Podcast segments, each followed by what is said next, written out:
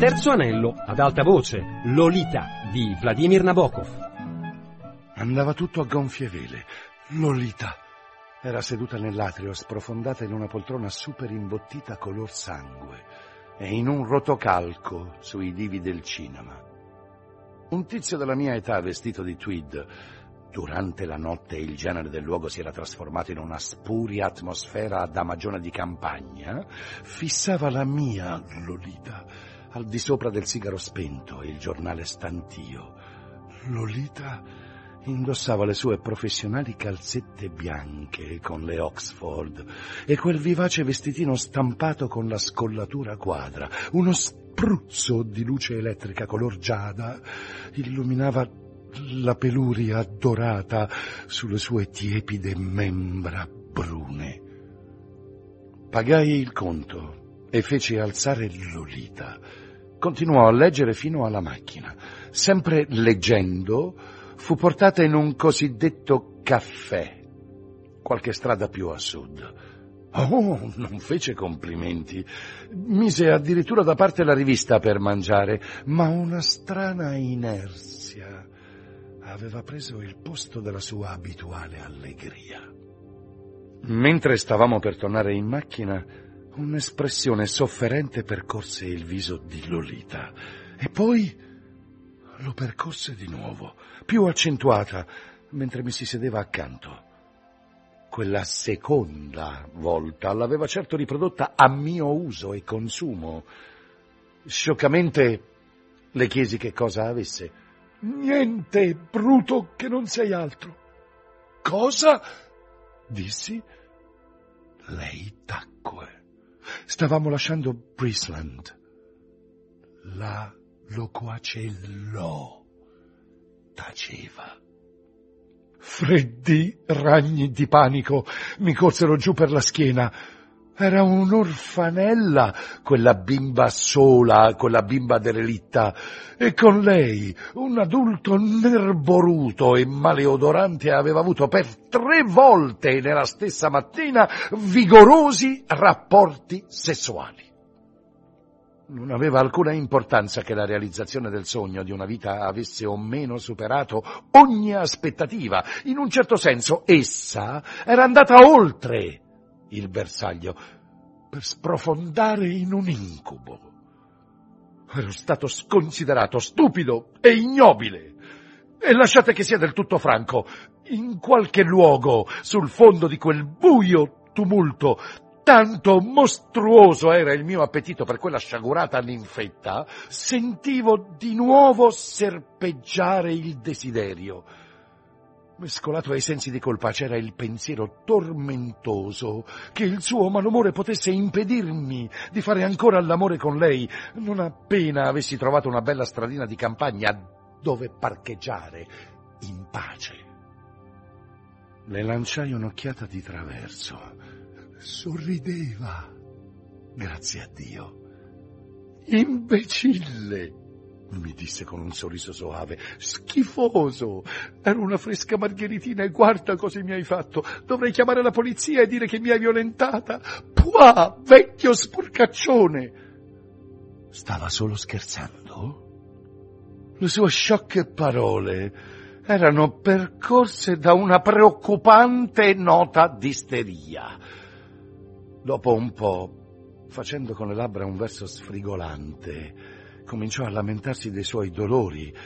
Disse che non poteva star seduta, disse che le avevo lacerato qualcosa dentro.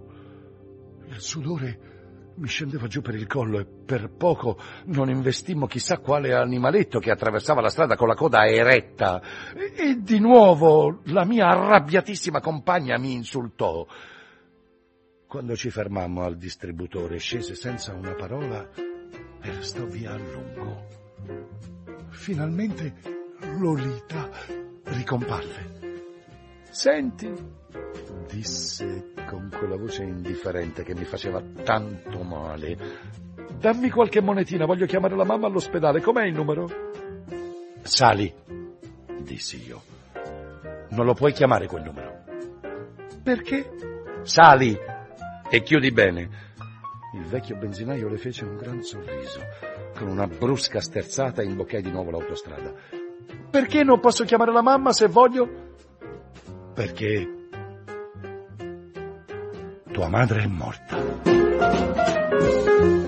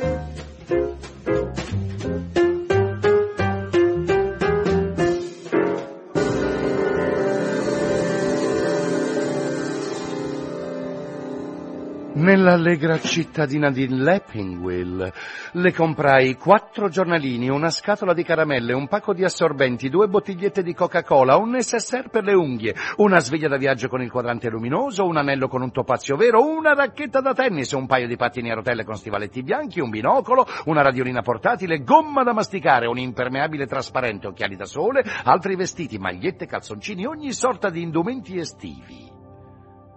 All'albergo Prendemmo camere separate, ma nel mezzo della notte lei venne singhiozzando nella mia e ci riconciliammo con grande dolcezza.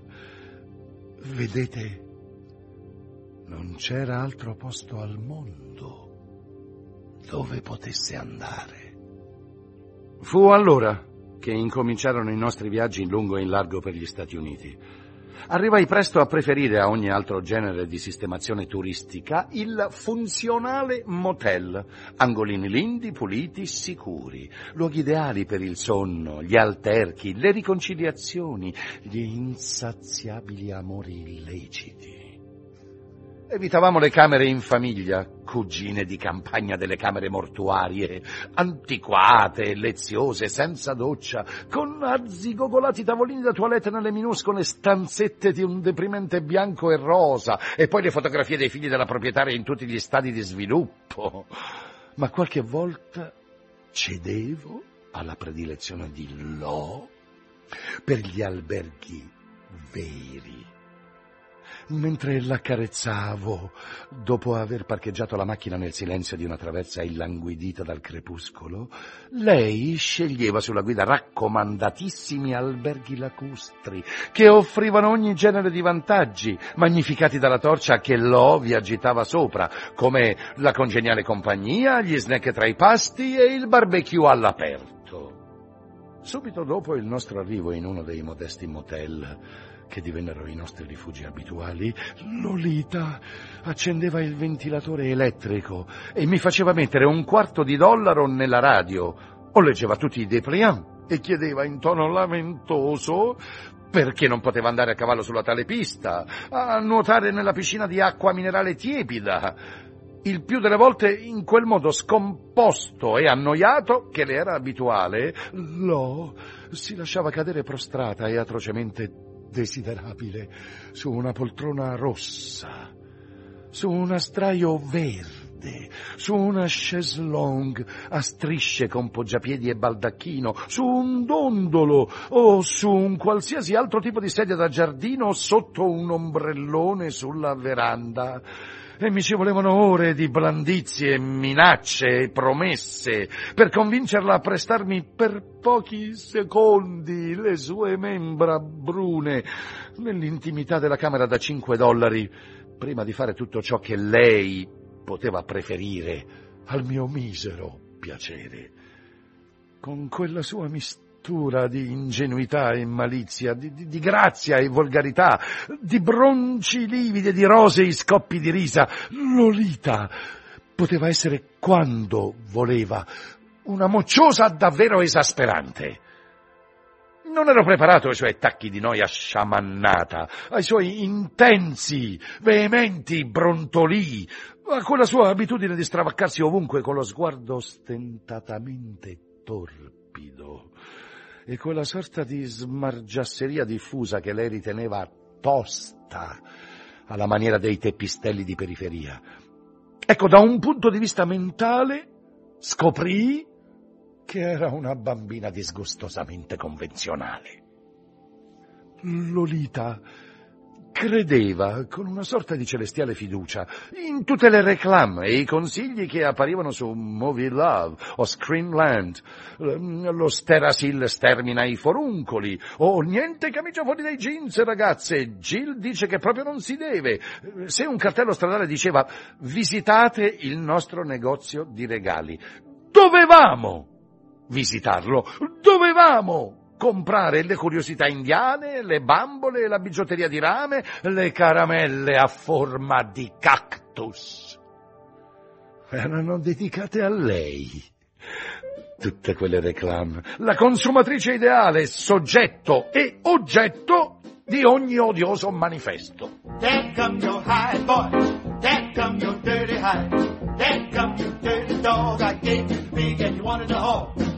Come your high boy, Come your dirty hide. Come you dirty dog. I gave you thing and you wanted the hog. I took you in when you was beat. You was almost dead. I gave you some good food to eat and a place to rest your head. I let you wear my brand new suit. Let you wear my new shoes. And when you asked me for my money, I never did refuse. Now look at you sitting there laughing. That come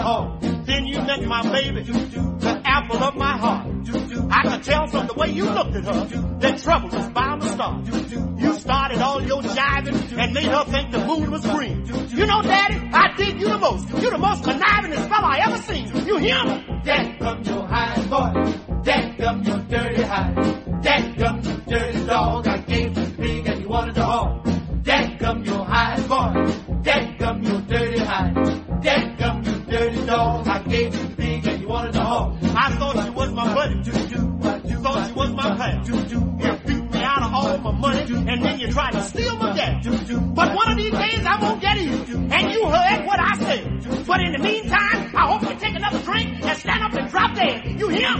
There come your high boy. There come your dirty high. There come your dirty dog. I gave you big and wanted a hog. Stop that, There come your high boy. There come your dirty Hey, lady, don't even talk to him. He ain't no good. Ain't no good, put him down. There come your high boy. There come your dirty high. There come your dirty dog. I gave you big and you wanted a hog. There come your high boy. There come your dirty high. Ain't no spaghetti, people. Wore a brand new suit, wore my shoes, beat me out all my money, and stole my woman. Look at him. Look at him sitting there, kid. I ought to take a short stick. You got what you come here for. Now get on out of here, you hear?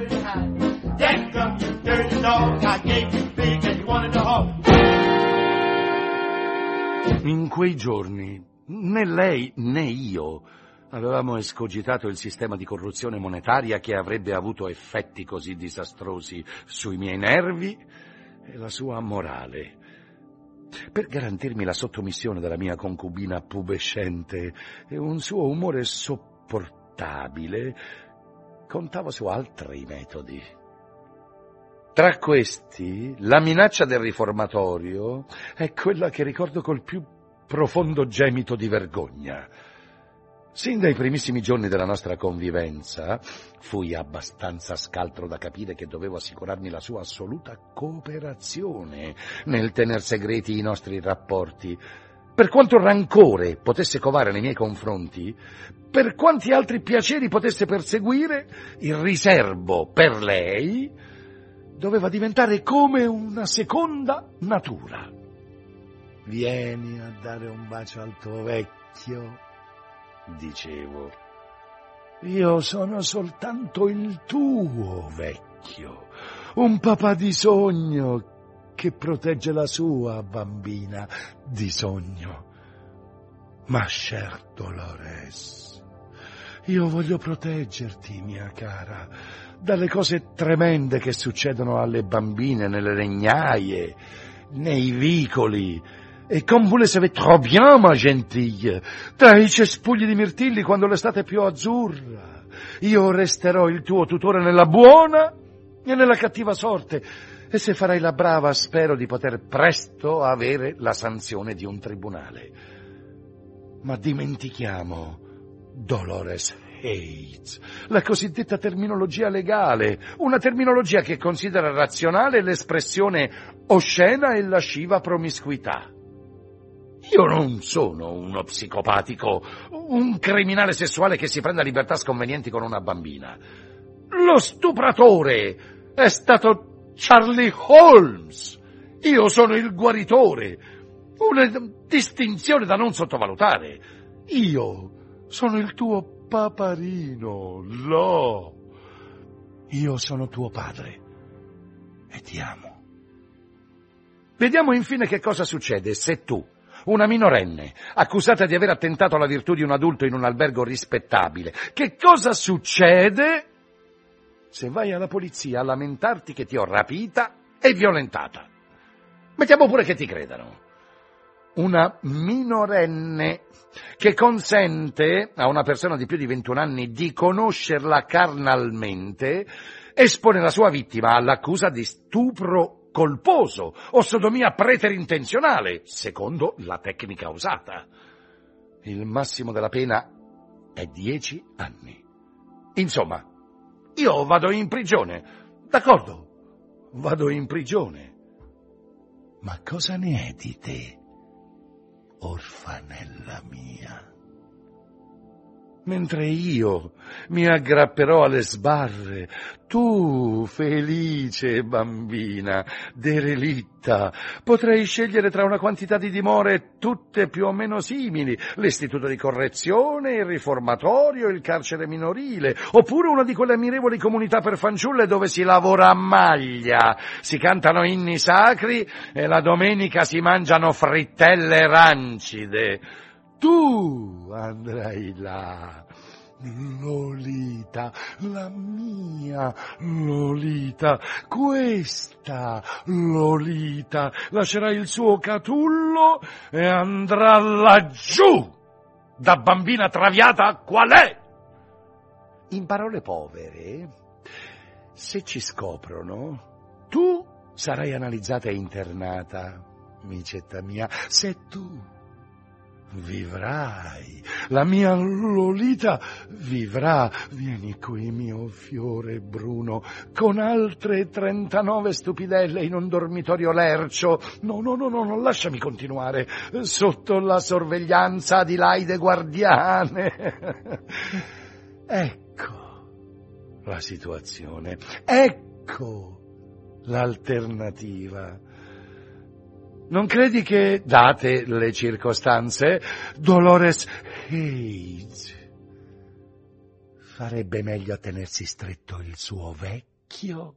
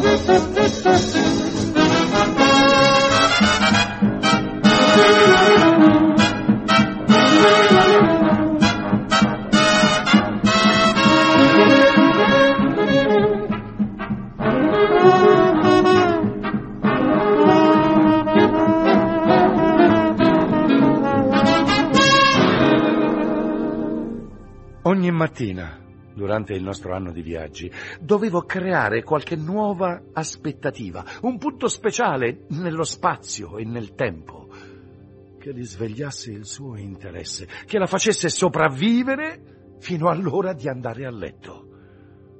Altrimenti, privato di uno scopo che gli desse forma e sostanza, lo scheletro della sua giornata si afflosciava e rovinava a terra.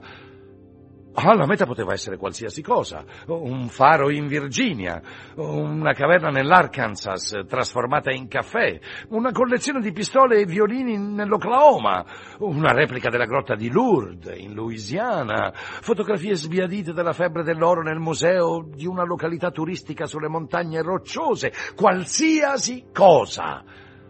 Ma doveva essere lì, davanti a noi, come una stella fissa anche se al nostro arrivo Lolita avrebbe probabilmente affettato un conato di vomito.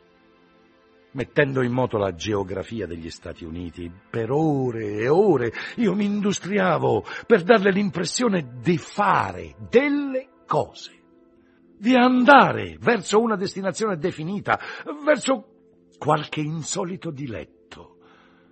Ah, non ho mai visto strade lisce e amabili come quelle che si irradiavano di fronte a noi attraverso la bizzarra trapunta di 48 stati. Consumavamo voracemente quelle lunghe autostrade in assorto silenzio, scivolavamo sul fondo nero e lucente come una pista da ballo. Non solo, allò non importava nulla dei paesaggi, ma si inalberava furiosamente, si richiamava la sua attenzione su questo o quell'incantevole particolare. Io stesso imparai a discernerli solo dopo essere stato esposto per qualche tempo alla delicata bellezza che era sempre presente ai margini del nostro indegno viaggio.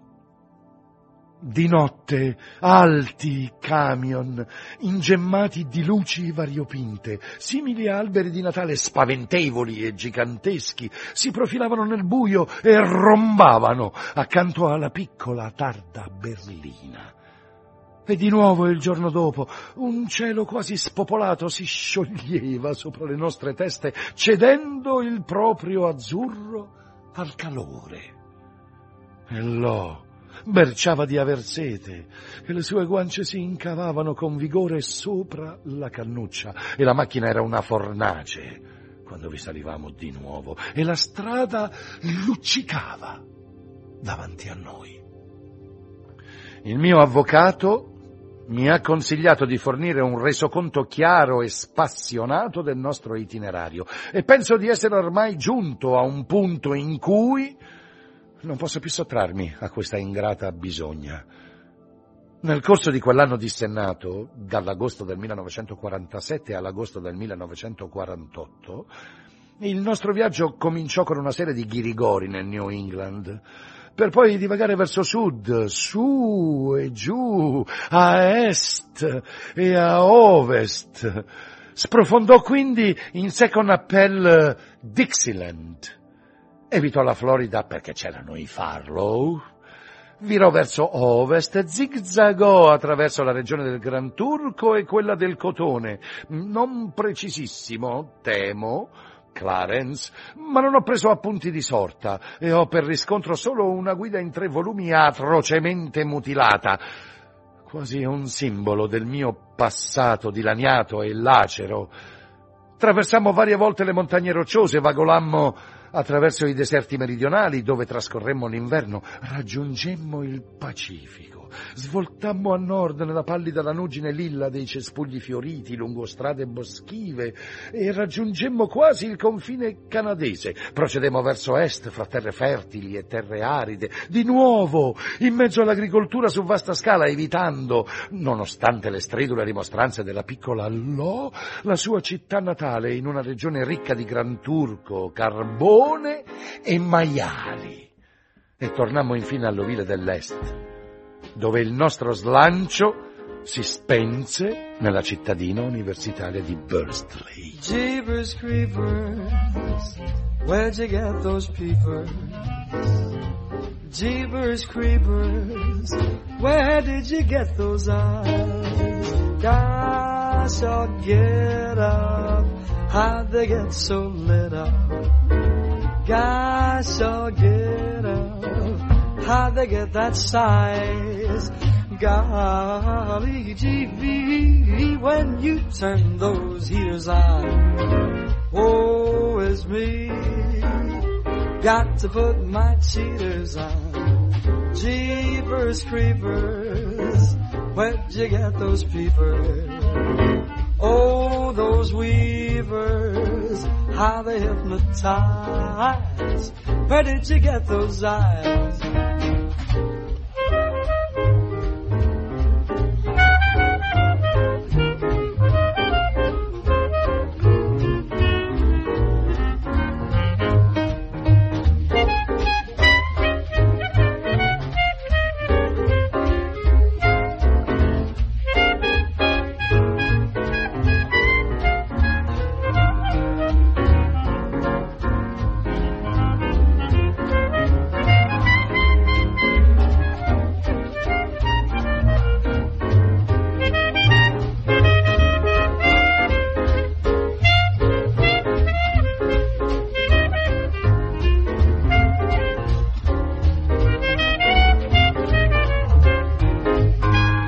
Talk of every guy in town.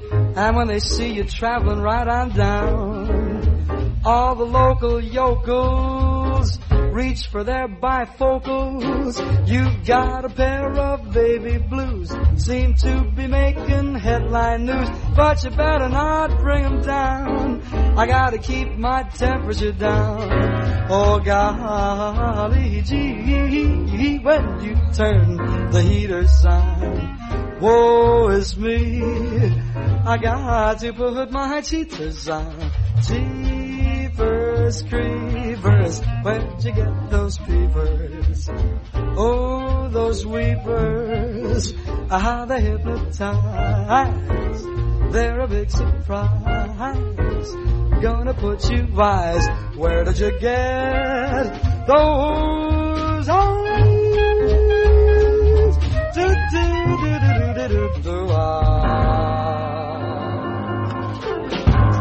Jeepers Creepers. Ennio Fantastichini ha letto Lolita di Vladimir Nabokov, riduzione di Paola Roli, regia di Adelchi Battista, coordinamento di Fabiana Carobolante, il terzo anello chiocciolarai.it.